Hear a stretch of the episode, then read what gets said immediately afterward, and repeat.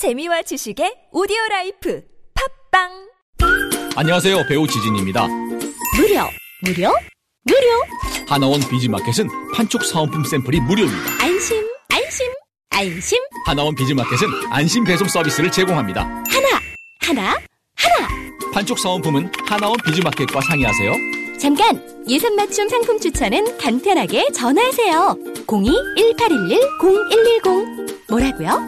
02-1811-0110 하나원? 비즈마켓. 정취자 여러분 신고 전화가 하나로 통합됐다는 거 알고 계시나요? 긴급 신고는 112, 119 나머지 모든 민원 상담은 110으로 통합됐다고요.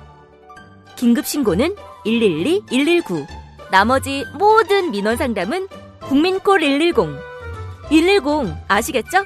앞으로 모든 민원 상담은 국민콜 110으로 전화하세요. 이 캠페인은 국민권익위원회와 행정안전부가 함께합니다. 시장 상황이 악화되고 있어요. 또 금리 상승이 거래처 부도 났대요. 침착해 매출 채권 보험을 들어놨잖아 차지 슛 신용보증기금 매출채권보험이 대한민국 중소기업의 골든타임을 지킵니다. 연쇄부도의 위험에서 안전할 수 있도록 거래처에서 외상대금을 받지 못할 때 손실금액의 80%까지 지급해주니까 기업의 외상 거래에서 매출 채권 보험 가입은 더 이상 선택이 아닌 필수입니다 기업을 살리는 매출 채권 보험 대표번호 1588-6565 자세한 사항은 홈페이지에서 확인하세요. 이 캠페인은 중소벤처기업부와 신용보증기금이 함께합니다.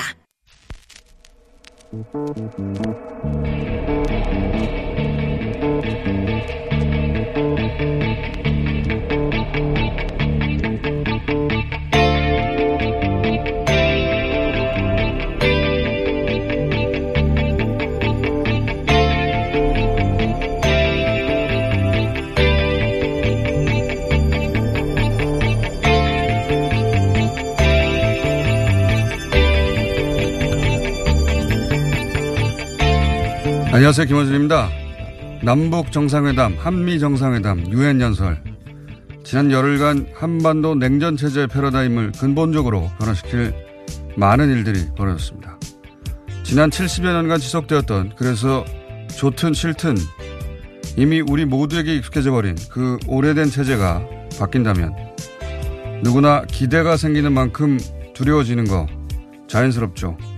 설레는 기대와 동시에 누구도 가보지 못한 길에 대한 막연한 우려 우리 모두에게 있습니다. 그러나 그 오래된 체제 덕택에 권력과 지위를 획득해왔던 이들에게 이 구 질서의 해체는 그런 단순하고 막연한 걱정이 아니라 자신이 주인 행세하게 해 주었던 그 오래되고 익숙했으며 일방적으로 자신에게 유리했던 자신들의 운동장은 사라지고 그 자리에 더 이상은 주인 행세할 수 없는 낯선 질서 생경한 세계가 들어서게 된다는 그런 직접적인 절망과 공포가 되는 거죠. 그러니까 무서운 겁니다. 더 이상은 자신들이 주인이 아닌 그 새로운 세계가. 그러니 그 새로운 미래의 이름이 한반도 평화라도 안 되는 겁니다. 일단 막아야 하는 거죠. 왜? 그래야 자기들이 쭉 하던 대로 할 수 있으니까. 그렇게 70여 년을 해 먹었으니까. 시대 전환기에는 그런 일이 항상 있어 왔습니다. 시대를 거스르며 자신이 익숙하던 오래된 과거를 끝까지 붙드는 이들 항상 있어 왔습니다. 그런 이들의 마지막 역시 항상 같았습니다. 결국 도저한 시대 물결에 떠내려 가죠. 김호준 생각이었습니다.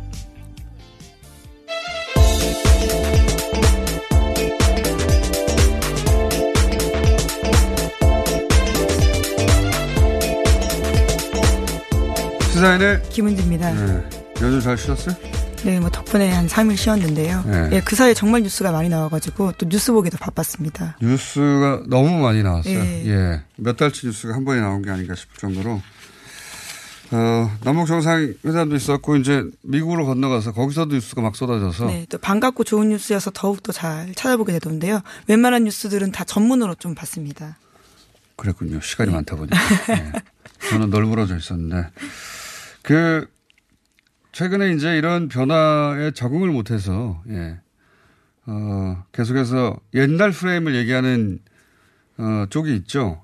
예. 근데 이제 이 재활용 프레임이라고 제가 부르는데, 어, 옛날 걸 그대로 반복하는 거예요. 근데 이제 이 옛날 프레임은, 어, 상황 변화를 반영하지 못하다 보니까 예전에는 좀 먹혔는데 지금은 전혀 논리, 논리적이지도 않습니다. 예를 들어서 이제 과거 대북 협상이나 이런 진척이 잘 안 되면 항상 그 보수 진영 쪽에서 들고 나왔던 프레임이 북한이 저기 시간 끌게 한다고.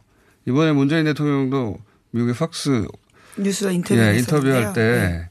그런 얘기 했는데 시간 끌기. 북한이 시간을 끌어서 얻을 게 뭐 있냐 이런 얘기를 했었는데 어, 그런데 이제 과거에는 시간 끌기 한다 그러면 그나마 논리적으로는 성립이 했어요. 왜냐하면 북한이 시간을 왜 끄냐 뒤에서 몰래 핵 개발하는 시간을 그렇죠. 벌려고. 네. 그런데 지금은 생각해 보면 풍계리 핵실험장 폭파할 때 뭐라고 그랬냐면 북한은 다 핵을 개발했기 때문에 어, 더 이상 핵실험할 필요가 없어서 풍계리 폭파가 별거 아니다. 이런 식으로 보수 진영에서 논평했거든요. 그러면 이제는 북한이 시간 끌기 할 이유가 없지 않습니까? 네, 앞뒤적으로 좀 맞지도 않고요. 그러니까 네. 핵을 다 개발했는데 네, 과거 했던 자기 말과도 굉장히 발목이 잡히는 경우도 많습니다. 북한이 왜 시간을 끈다고 하는 건지 이유는 제시하지 않은 채, 자, 또 시간 끌기라는 그런 뭐 프레임을 또 들고 나와요, 보면, 중간 중간에. 근데 이제 시간을 끄는 동안 북한이 이득을 보지 못하는 정도가 아니라 손해를 봅니다. 왜냐하면 70년 만에 처음으로 북한을 외교 상대로 어, 맞이해주고 있는 트럼프 임기는 계속 줄어들죠. 그리고 북한의 5개년 개발 계획 남은 시간도 점점 줄어들죠. 시간을 끌어서 얻을 이득이 북한에서는 더 이상 없는데 그 이득이 뭔지는 말하지 않고 계속 시간 끌기라고 하는 이 재활용 프레임을 들이대는 거죠. 하여튼 어 앙샹 레짐이라고 하잖아요. 예. 오래된 체제, 그 구체제 덕분에 이제 힘을 가졌던 쪽에서는 항상 그게 사라지면 어, 저항하는 쪽이 있죠. 그리고 그 앙샹 레짐의 저항은 항상 그냥 흘러서 사라졌습니다. 결국은. 예. 그 얘기 꼭 하고 싶고. 자, 어, 뉴스가 너무 많아가지고 그리고 이 뉴스에 대한 해설도 저희가 전문가 쭉 준비되어 있기 때문에 좀 짧게 짧게 짚고 가야 되겠습니다. 네, 가장 최신에 나온 소식부터 그럼 전해드리면요. 한국 시간으로 오늘 새벽에 문재인 대통령은 제73차 유엔 총회에서 기조연설을 했습니다. 숨가쁜 3박 5일 미국 뉴욕 일정의 마지막이었는데요. 문재인 대통령은 기조연설에서 이제 국제사회가 북한의 새로운 선택과 노력에 화답할 차례다라고 강조했습니다. 요거는 한번 직접 어, 들어보시겠습니다. 이제 국제사회가 북한의 새로운 선택과 노력에 화답할 차례입니다. 한반도는 65년 동안 경전 상황입니다. 전쟁 종식은 매우 절실합니다. 평화 체제로 가기 위해 반드시 거쳐야 할 과정입니다. 앞으로 비핵화를 위한 과감한 조치들이 관련국 사이에서 실행되고 종전선언으로 이어질 것을 기대합니다. 어, 유엔 연설의 핵심은 이 정도 아닌가 싶어요. 이제 저희도 그 2차 아니죠 3차죠. 3차 평양 정상회담 끝나고 이제 미국이 답할 차례다라고 네. 했는데 유엔에서도 미국이라고 특정하지 않았지만 국제사회가 답할 차례다.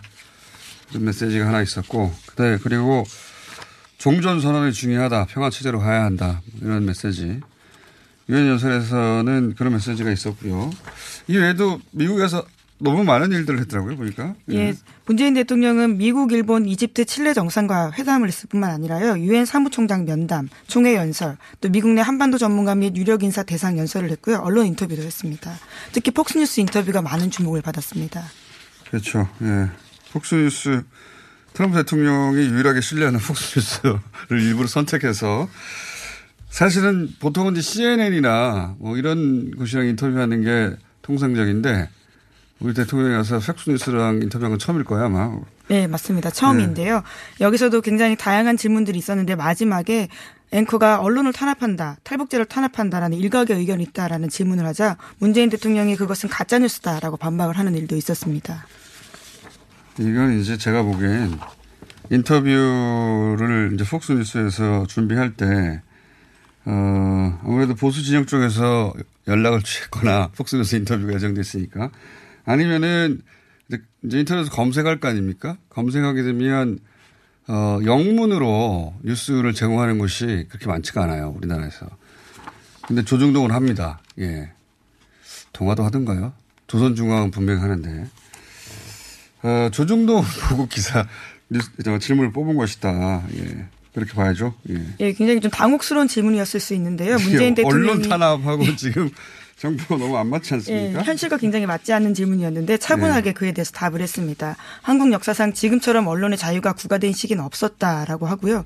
가짜뉴스라고 반박을 하면서 오히려 정상의 모든 역할들은 통일을 지향하는 바이고 평화통일을 이뤄야 한다는 건 우리 헌법에 있다면서 오히려 현재 이것들을 비난하는 사람들은 과거 정부의 통일이 이루어지면 그야말로 대박이라고 했던 사람이라고 비판했습니다. 그러니까요. 정권이 바뀌니까 자기들이 했던 주장을 정반대로 바꿔서 비난한다 이런 얘기도 했죠. 예. 국내 정치적 발언인데 국내 정치적 질문을 해서 어, 재밌는 답변이었습니다. 그리고 어, 미 외교협회 연설이 제가 보기엔 유엔 연설보다 내용적으로 더 중요한데 예. 이 대목은 저희가 잠시 후에 전문가와 함께 짚어보겠습니다. 네, 여기서 김정은 위원장과의 깜짝 메시지를 공개해서요, 또 주목을, 주목을 끌었습니다. 김정은 위원장이 많은 세계인들이 비핵화를 위한 여러 조치에도 불구하고 못 믿겠다라는 말을 하는데 그것을 통해서 얻을 수 있는 게 뭐냐라는 이야기를 했다고 하는데요. 아까 이, 말씀하신 바입니다. 그렇죠. 마찬가지입니다. 이건 그냥 논리적으로 그렇지 않습니까? 논리적으로. 논리적으로 지금 더 빨리 하고 싶은 것은 북한이에요.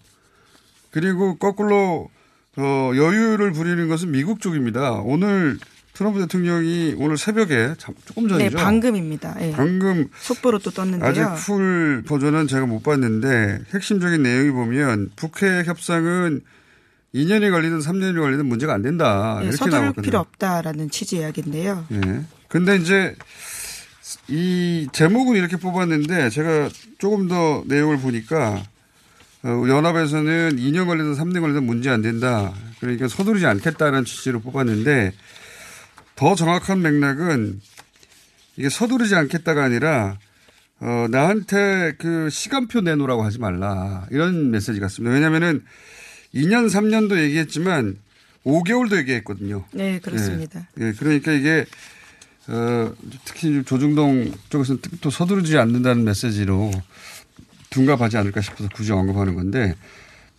아마도 서두른 미국 내에서도 서두른다라는 비판 혹은 또는 이거 또 도대체 언제 된다는 거냐 이제 양쪽으로 다 시달리고, 예, 있는, 시달리고 있는 상황이고 네. 그러다 보니까 아, 그런 시간표 스트레스를 사실은 본인이 받았다는 얘기죠. 받아서 어, 이제 그런 얘기는 듣고 싶지 않고 자기 시간표대로 하겠으니까 2년이 걸리든 5개월이 걸리든 내가 알아서 할게 이런 메시지입니다. 네, 그러면서 또 깨알같이 자기 자랑을 빼놓지 않았는데요. 오바마 당선 시절에는 생각도 못했던 평화가 지금 오고 있다라면서 자신이 없었다면 전쟁이 일어났을 거다라는 이야기도 했습니다. 그거야 항상 하는 얘기고요. 본인이 가장 위대한 미국 대통령이라는 얘기를 빼먹지 않죠. 예, 유엔 총회에서도 그런 이야기를 해서요. 유엔 연설에서도 그걸 전 세계 정상들이 모여 있는데 꼭 그 자랑을 합니다. 네, 그래서 각국 정상들이 웃음을 짓는 모습들도 네. 카메라에 포착이 자기 됐습니다. 아니었으면 큰일 났다는 얘기를 예. 그건 그냥 자기 스탭들 앞에서 해야 되는데 자기 지지자들이나 다른 나라 정상이 모였는데 그 얘기 꼭 해요. 예. 굉장히 특이한 사람입니다. 예. 이런 옆에서 뭐 누군가가 기회가 왔던 거기도 한데요. 그러니까 옆에서 누군가가 이런 얘기를 해주면 즐거워할 수는 있어요. 또 그걸 자기 입으로 이렇게 굳이 어, 전 세계 방송되는 자리에서 꼭 합니다. 그걸 듣고 사람들이 박수를 쳐주길 바라는 거죠. 보통은 박수를 안 칩니다. 이럴 경우에 지지자 아니면 예. 꼭 합니다. 굉장히 특별한 세계관을 정신 세계를 가졌어요. 네, 그래도 트럼프 대통령의 유엔 총회 연설이 굉장히 주목이 됐던 거는요. 작년과 비교해서 올해 북한에 대한 태도가 180도 바뀌었다라는 점 때문인데요. 작년만 하더라도 로켓맨이 자살행위하고 있다라면서 김정은 위원장에 대해서 공격적인 언사를 했다면 올해는 감사 이야기까지 했습니다. 아, 작년에 대단했죠. 저희가 그 송정에서도 전했는데 북한을 완전히 파괴해버리겠다 이런 말을 했어요. 예, 전쟁 위기가 아니냐라는 네. 위험까지도 사실 있었던 상황이었습니다. 토탈리 디스트로이 예, 어려운 영어도 아닙니다. 토탈 이거 완전 직접적인 건데. 네, 트럼프 대통령은 쉬운 영어를 쓰기로 유명한데요. 예. 다른 나라를 유엔 총회 연설에서 한 국가 정상이 다른 나라에 대해서 토탈리 디스트로이 한다는 표현은 처음 등장한 것 같아요. 아마도 그런 표현을 썼었고 어 근데 이번에는 이제 김정은 위원장 용기에 대해서 감사한다. 이런 정반대. 네. 뿐만 아니라 문재인 대통령 아베 신조 일본 총리 시진핑 중국 국가주석에게도 특별한 감사 인사를 전한다라고 했습니다. 아, 이건 뭐 그냥 하는 말이고요. 예. 근데 이 중에서 아베 신조 이제 일본 총리하고 문재인 대통령 만나기 전날에 만났어요. 아베 신조 아베 수상은 꼭 그 전날 만나잖아요. 우리하고 우리한테 아, 문재인 대통령이 전할 메시지를 어떻게든 좀 희석시키거나 혹은 자기들의 뜻을 관철시키려고 하는 거겠죠. 전날 만났는데 이때 굉장히 재밌는 우리 언론에 보도된지 모르겠는데 재밌는 그 일종의 해프닝이 있었습니다. 아베 신조 수상을 만났는데 북한 얘기가 나오자 트럼프 대통령이 김정은 위원장 친서를 탁 꺼냅니다. 네, 그 사진으로 찍혀가지고 나왔습니다. 아, 나왔군요. 예, 예. 굉장히, 어, 아베 신조 그 일본 수상 입장에서는, 예, 여시죠. 아, 방송에서 그런 단어를. 기본적으로. 예. 네. 그거보다 더 적절한 표현이 있나 싶어요. 예. 예, 표정을 보면, 그 사진 표정을 보면요. 이렇게 밝지만은 않습니다. 예. 밝을 수가 없죠. 그 대북 관련해가지고 본인들의 입장을 전하는 자리일 텐데 거기에 대해서 아니 그거 됐고 김정일 위원장한테서 친서 왔으니까 어, 당신들도 좀 친한 게 지내 이런 메시지 아닙니까 기본적으로 어 그런데 이제 일본도 확 바뀌었어요 자세는 그 네 연설도 미국, 완전 바뀌었습니다 미국이 그 방향으로 쭉 간다는 걸 이제 확인한 거죠 예. 그래서 어 작년에는 압력, 압력만이 유일한 길이다. 북한에 예. 대해서. 그렇게 얘기했거든요. 네, 이번에는요, 태도를 확 바꿔서 북한과 불신의 껍데기를 깨겠다라면서 북한과의 대화 의지를 적극적으로 드러냈습니다. 뿐만 아니라 김정은 북한 국무위원장과 직접 마주할 용의가 있다라면서요, 북일 정상회담에 대한 의지도 드러냈습니다. 그러니까요. 북일 정상회담을 하긴 하는 것 같습니다. 이제 이 흐름은 거슬 수 없다고 받아들인 것 같고요. 네, 게다가 문재인 대통령과 만난 자리에서도요, 북한과의 상호 불신의 껍데기를 깨고 김 위원장과 직접 마주할 용의가 있다라고 말했다고요. 교토통신이 정하고 있습니다. 전하고 있습니다. 뭐 북일 정상회담 관련해서 이제 우리 쪽의 협조를 또 구하려고 하겠죠. 물론 여전히 그 납치 문제, 납치 문제 해결을 위해서 어, 이 새로운 관계를 맺어야 된다는 식으로 논리를 납치 문제를 앞세웁니다. 예, 이건 사실 그 일제 시대 때 뭐 학살이라든가 위안부 이런 반인륜 범죄에 대해서 틀림없이 지적받을 것이기 때문에 어, 본인들이 이제 도덕적 우위에 좀 서려고 하는 전략이죠. 계속 이걸 없애는 건. 그러니까 일본에서는 납치 문제 해결을 위해서 그걸 위해서라도 새로운 시작을 해야 된다. 뭐 이런 논리를 전개하고 있어요. 도덕적 우위에 서려는 사실 도덕적 우위라는 건 미국 표현에서 나온 겁니다. moral high ground라고. 미국이 항상 이런 전략을 잘 쓰거든요. 예.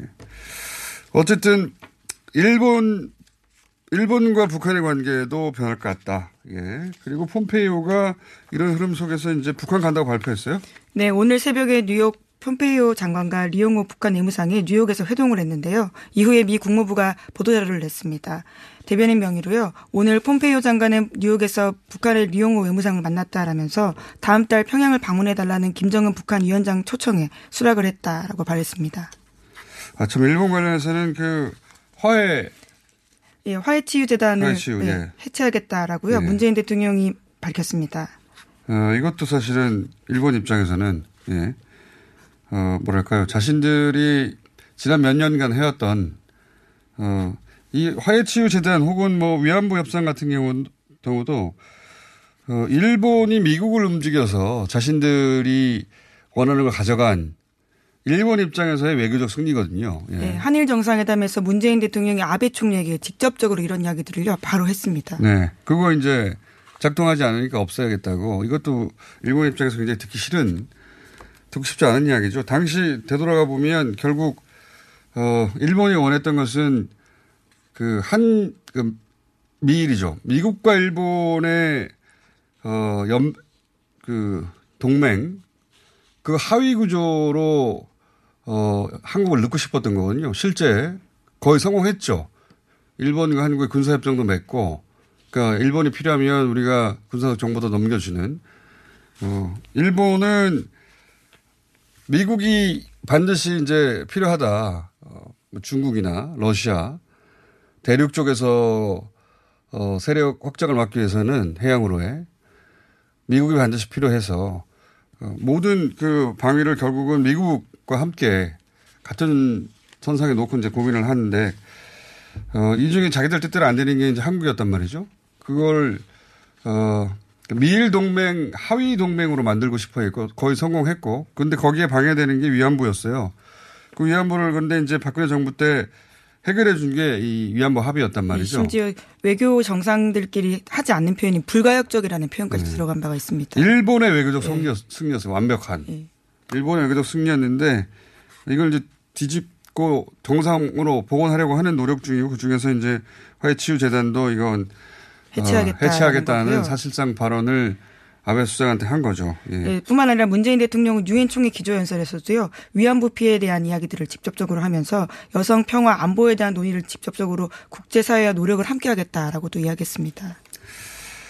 자, 아, 그런 일들의 추억이 있었습니다. 그리고 폼페이오는 간다고 하고, 그리고 2차, 어, 싱가포르였었는데, 이제 어디가 될지 모르겠으나, 네, 북미 정상회담을 기정사실화하게 되었습니다. 네. 국내 뉴스 관련해서는, 네, 가짜 뉴스 근원지를 한겨레 뉴스, 한겨레 신문이 찾았다라고요. 오늘 아침 보도하고 있습니다. 그러니까 소위 가짜 뉴스 극우 세력들이 만들고 있다라는 의심들은 있었는데요. 극우 기독교 세력이 이것들을 만들어냈던 상황들을 관계자 증언과 그리고 추적 등을 통해서 보도하고 있습니다. 예, 이건 저희가 뭐 내일이나 아니면 다음 주라도, 어, 취재 기자하고 한번 다뤄볼 문제네요. 이게 이제 예를 든 것이, 어, 올해 갑자기 난민, 그, 난민 관련 게시물들이 커뮤니티에 넘쳐났던 시기가 있습니다. 예, 갑자기. 어, 근데 이제 그 뒤를 따라가 봤더니, 어, 부, 극우 개신교 단체가 있더라. 예, 조직적으로 그 뉴스들을 전파하고 만들어내는 메커니즘을 찾았다라는 건데요. 예. 거기 발원지가 어딘지 이제 추적을 했더니 거기라는 거고 그리고 그 이 극우 개신교 단체 단독으로 이 모든 활동을 하는 것은 아닌 것으로 저는 알고 있습니다. 네. 이 자세한 내용은 어, 취재 기자 함께 짚어보기로 하고 오늘 여기까지 하겠습니다. 시사인의 김은지였습니다. 감사합니다. 이거 차량용 핸드폰 거치대야? 응, 조인트라고 투힘에서 새로 나왔는데 얼마나 편한지 몰라. 동생은 인터넷 강의 볼 때 태블릿 거치대로 쓰고 우리 엄마는 요리할 때 레시피 보는 용도로 쓰기도 해. 조인트라고? 응, 우리 아빠는 골프 스윙 연습할 때도 셀카 거치대로 쓰시던걸? 그러면 나도 헬스 할 때 셀카 거치대로 쓸 수 있겠네. one, two, three 할 때 two, 힘 세다 할 때 힘, 투, 힘. 네이버에 투 힘을 검색해보세요. 오빠, 오빠한테서 매력적인 향기가 나는데? 어, 역시 박지희. 한 방에 알아보는구만. 헤이브로 올인원 파워바로 샤워하고 왔지? 아, 이 오빠 여자들이 좋아하는 건 어떻게 알고? 확실히 헤이브로 올인원 파워바 쓰는 사람 옆에 가면 뭔가 다른 느낌이 있어. 은은한 향기가 나면서 어, 또 섹시해 보이기도 하고. 그래서 이 오빠가 쓰는 거 아니겠니? 박지희가 추천하는 올인원 향수 비누. 지금 포털에 헤이브로 검색하세요. 여보, 아버님 때문에 걱정이야. 통 음식을 못 드시네. 걱정하지 마세요.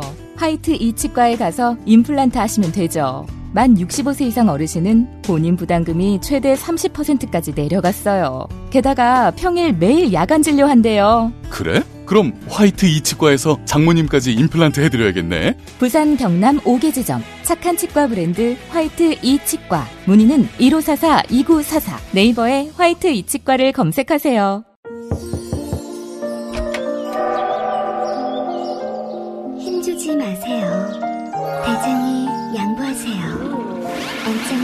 밀려오는 그 부드러운 미궁 대장사랑. 아무도 몰랐어요. 제가 벌써 사고 나온 걸. 앉자마자 밀려오는 배출의 카타르시스. 빅동의 추억.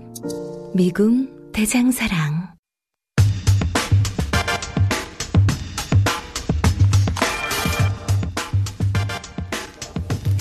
자, 유엔 초기 연설 그리고 한미 정상회담 핵심 메시지 체크해 보겠습니다. 한 김주영 교수님 연결했습니다. 안녕하십니까?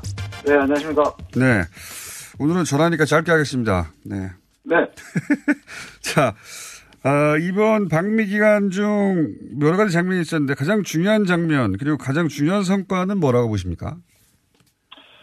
아, 아무래도 이 지금 평화, 평화 프로세스를 다시 살려낸, 살려낸 것이고요. 네. 저는 이런 생각이 들었습니다. 옛날 뭐 좀 된 것 같은데 뭐 우리 사랑하게 해주세요 뭐 이런 거 있지 않습니까? 다 주위의 반대에도 불구하고.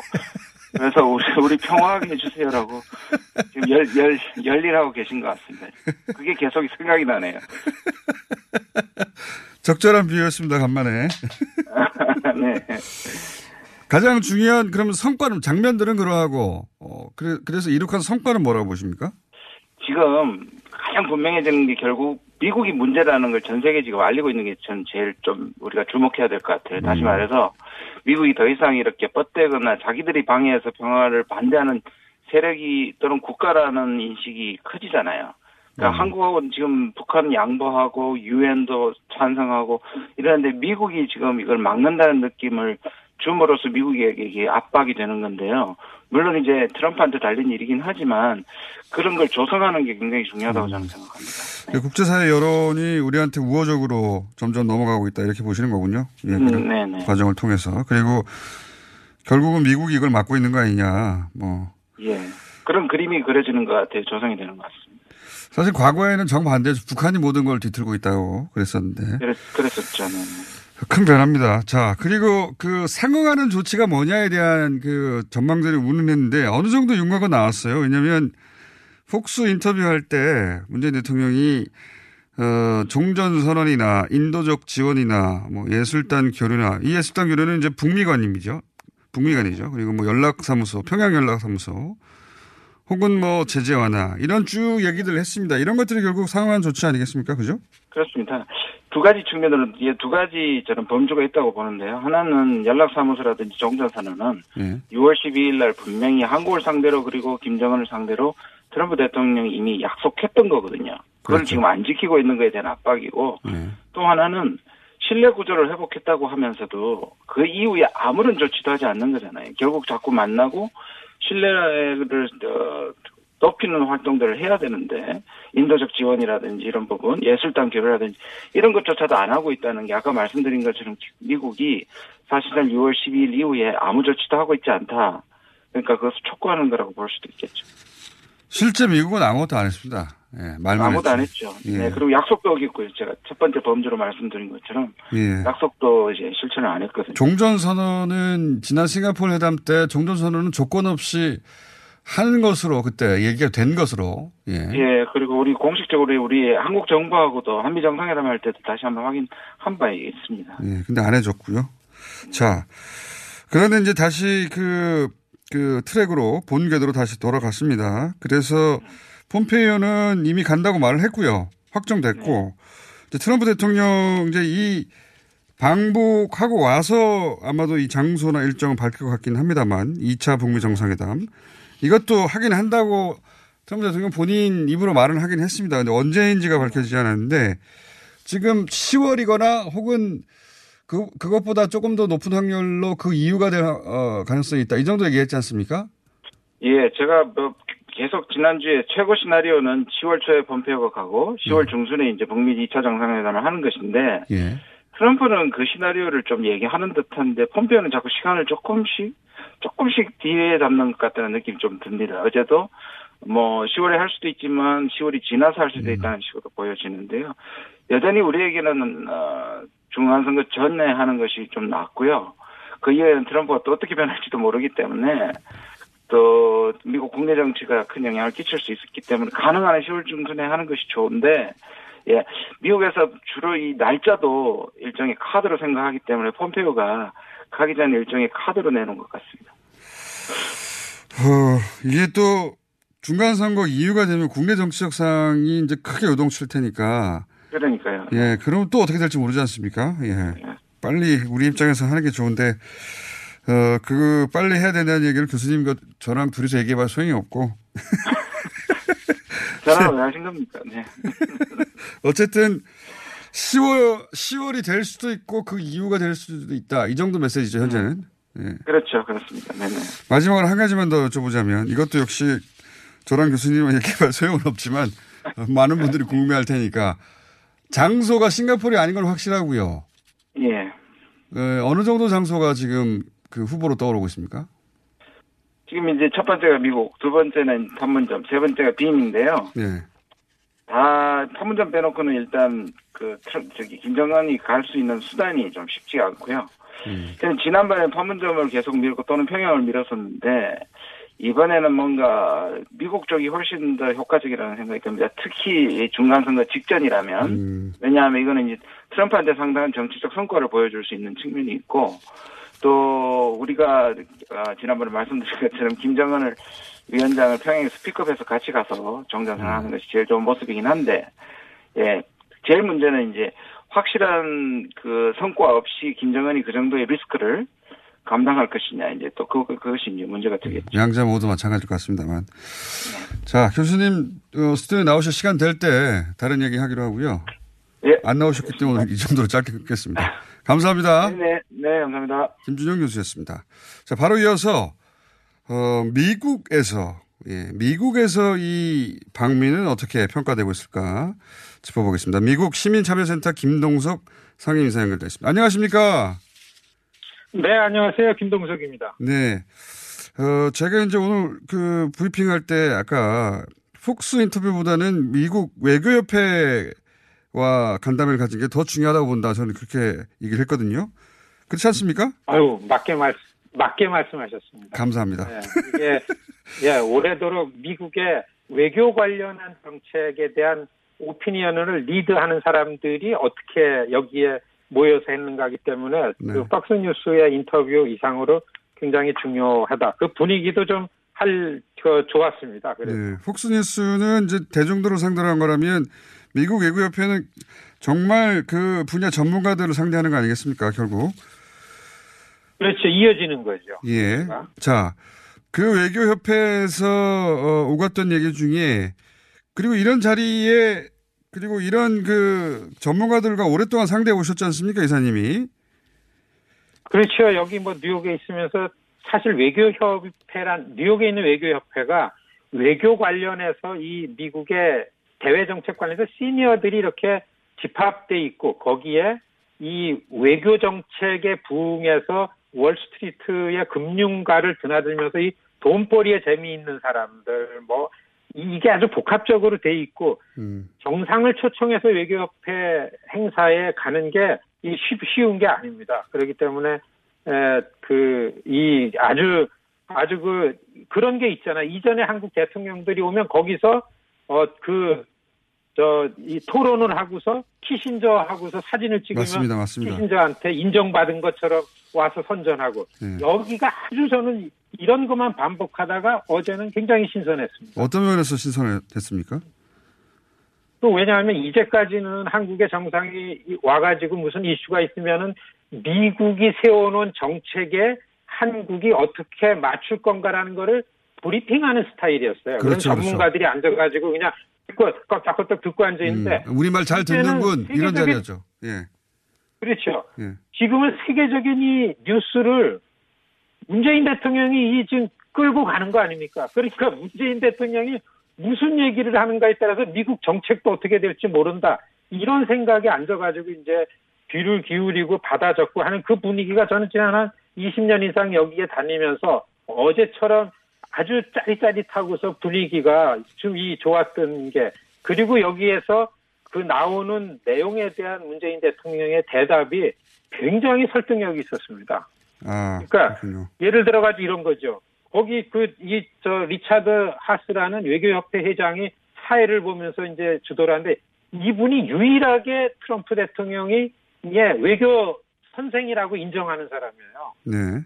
이 그 외교협회 회장이 그러니까 어제 뭐라 토론회 주관하는 사람 아닙니까? 그죠?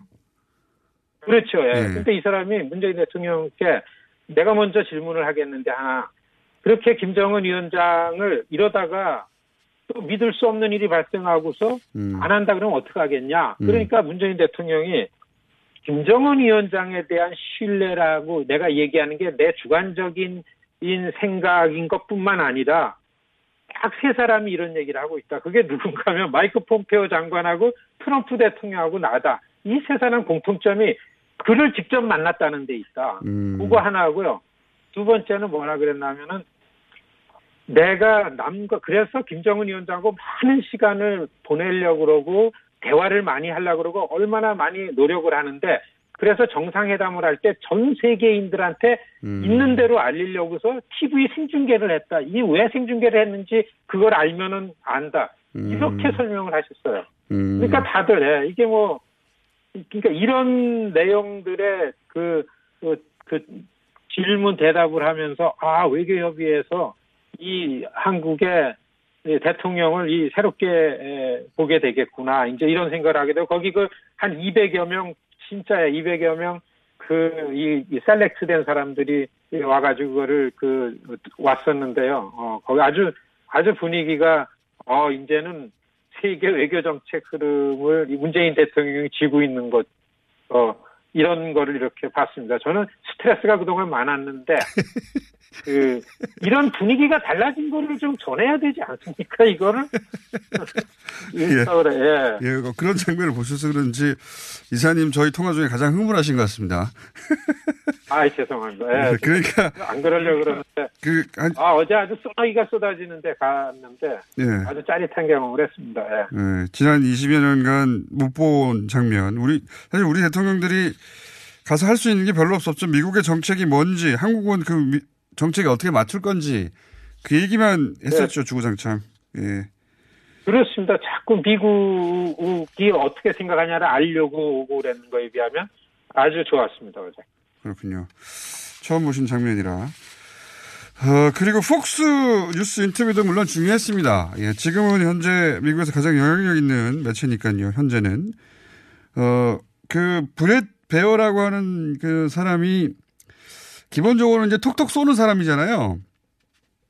그렇지. 아주 유명하고, 저 자기, 자기 이렇게 저 출연자들 좀 이렇게 한두 번씩 건드린 재미하는 사람 아닌가 이럴 정도로 그런 특징이 있는 사람입니다. 어제 인터뷰는 어땠습니까? 인터뷰는 그, 그 답변이 아주 시원했습니다. 그러니까 이 대개 질문이 북미 회담 가능성 대통령은 금방 말씀하셨죠. 꽤 빠른 내에 한다고 저 트럼프 대통령 직접 들었다. 그렇게 될 거다. 뭐 이런 아주 명료한 대답이 있고요. 북한이 약속을 과연 지키겠는가? 네. 그런 거에는 그 외교협회에서도 그런 말씀을 하셨지만은 그 김정은 위원장이 직접 아니 우리가 미국이랑 약속한 거를 우리가 안 지키면은 트럼프 대통령이 보복할 텐데 북한이 그 보복을 어떻게 감당할 수 있겠는가? 그 이러면 이렇게 김정은 위원장 직접 얘기하더라. 예. 그런 말씀 이런 걸로 이렇게 예, 답변을 하시고 이제까지 못 믿게다 속임수다 뭐 시간 끌기다 이제는 예, 그런 거 아니다 이런 그렇게 본다고 하고요. 그다음에 통일과 비핵화의 우선이 뭐냐고 생각하냐? 평화다. 우린 평화다. 이 말씀 대답했고요. 2021년 1월 완전한 비핵화가 가능하겠는가? 이거는 이제부터는 부, 미국이 어떻게 상응 조치를 하는가에 따라서 빨라지고 늦어지고 그럴 거다. 너무 멋있는 대답 아니에요. 그다음에 김정은 위원장 신뢰하는가 이런 문제는 그렇게 답을 하셨고 통일에 대해서 비전을 갖는가 어, 평화가 우선이고 그 평화가 오면은 통일이라는 거는 꽤 빨리 자동적으로 되는 거다 이런 말씀하셨고요. 미군 철수 문제 뭐 말씀하셨고 거기에 한 가지 뭐가 있냐면요. 한국 정부가 한국 언론을 통제 안 되는 얘기가 있다. 네, 네. 이제 역시 예, 브라피 그이 앵커답게 그 얘기가 나오니까 이 저 이, 저 대통령이 그러셨잖아요. 아 내가 내가 있는데 저 이렇게 보일 정도에서 어, 나에 대한 비판 시위가 매일같이 일어나는데 무슨 이런 페이크 이런 어, 하셨죠. 답변을 하시고 예 그래 아주 그 저 폭스 뉴스도 사실 폭스 뉴스 인터뷰 잡은 거는 그 이거를 하신 분 참 잘했다고 봅니다. 지금 사실 이게 시청률이 높기 때문에 그리고 여기서는 아직까지 불을 키우고서 보는데 예, 저 이번 한 주간 예, 이번 한 주간 뉴욕의 뉴욕은 어, 그 북의 문제가 초점이라서 그런 것도 있지만은 어, 문재인의 위익 아니냐 문재인 대통령 그럴 정도로 예, 네, 아마 문재인 오늘. 유엔 연설 끝나고 돌아가시는 날이죠. 음. 그렇습니다. 그러면 이제 시간이 거의 돼서 오늘은 여기 한 가지만 더 여쭤보겠습니다. 이제 그런 활동을 열심히 이제 했습니다. 평양 갔다 와서 김정은 위원장의 뜻 과 함께 뜻을 확인하고 문재인 대통령이 이제 어그 유엔 총회 비롯해서 이런 무대에서 어 종전 선언, 뭐 평화 체제 이런 얘기 열심히 했는데 그리고 나서 미국인들이 이걸 어떻게 받아들이냐가 중요하지 않습니까? 분위기가 어떻습니까? 종전 선언에 대해서는? 아니 종전 선언이라는 게 본격적으로 미국에 난 게 이제 그 9.19 평양 선언 나오는 그 남북 정상회담 3차 정상회담이라는 게 미국에 확 전해지면서 미국 주류 매체의 여론이 좀 달라졌어요. 아, 그래요? 어. 네, 그때 저는 네, 이런 기회가 있으면 데 이거 이거 있지 않습니까? 그 저 뉴욕 타임즈 같은 데에서도 그 김정은 위원장을 믿을 만한 사람으로 비춰진다라는 코멘트가 들어갔었어요. 음. 자 그러면은 그 저 평양 선언이 딱 공개적으로 나오는 게 미국 시간으로다가는 밤 11시였었습니다. 평양 시간으로 정오였고 예. 한 시간 만에 트럼프 대통령이 이그 그 트윗 트윗에 날렸어요. 예. 아주 그 트리멘더스다고 아주 그냥 기가 막힌 그 김정은 위원장 아마 그 전에 무슨 답을 트럼프 대통령이 받았는지 모르겠는데 대통령의 트위터가 나온 다음에 이전에 대통령 트위터에 대한 반응하고서 그거에 대한 게 이 한 가지 워싱턴 포스트지만 아주 네가티브한 의견을 냈죠. 왜냐하면 우드워드가 거기 부국장인데 책 쓴 것 때문에 계속 트럼프 쪽하고 전쟁 중이지만 뉴욕 타임즈나 월스트리트 저널이나 이런 부분들은 굉장히 톤이 바뀌어졌습니다. 그렇게 바뀌어진 게좀 알려져야 됩니다. 음, 바뀌었다. 그런 게 좀 알려져야 됩니다. 사실 흐름을 볼 때. 그러니까 이제 그 우리 그 미국 특파원들이 그런 흐름을 잘 안 알려줘요. 그 주- 부정적인 뉴스만 그렇게 뽑아가지고 국내에 전하는지 여하간 거기서 보시기에는 전체적으로 큰 흐름이 바뀌고 있다. 미국의 언론 언론들이 이런 말씀이시네요. 그, 그렇습니다. 예, 이거 네. 트럼프 대통령의 이 북한 대외 정책 중에 북한 핵 문제에 관해서는 성과를 내고 있는 거다라는 그 얘기들이 이, 무모한 거 이거는 아니다. 이렇게 알겠습니다. 얘기할 정도로 저희가 예, 예. 시간이 다 돼가지고 한 번 더 연결하기로 하고요. 오늘 여기서 정리해야 되겠는데 어, 이사님, 네네 네, 더 얘기하고 싶으신 것 같은데 저희가 일본도 또 짚어봐야 되거든요. 예, 예. 내일이나 네. 혹은 월요일 날 다시 한번 짚어보겠습니다. 그때 그이 문재인 대통령의 방미가 끝난 이후 여론의 변화는 또 어떤가 한번 짚어보겠습니다. 오늘 여기까지 하겠습니다. 네 안녕히 계십시오. 네, 미국 시민참여센터 김동석 상임 이사였고요. 아까 잠시 얘기하다가 미군 철수 얘기, 얘기했다는 것은 팍스 TV와 미군 철수하지 않는다는 얘기를 했다는 뒷부분 약간 잘려서 오해 소지에서 다시 짚어드렸습니다. 자, 일본 짚어보겠습니다. 이영채 교수님 연결됐습니다. 안녕하십니까? 오랜만입니다. 네, 오랜만입니다. 안녕하세요. 자, 좀 시간이 부족한데, 예. 너무 많은, 많아서 짚어볼게. 그, 일본은 지금 전체적인 상황을 어떻게 받아들이고, 있, 받아들이고 있습니까, 지금?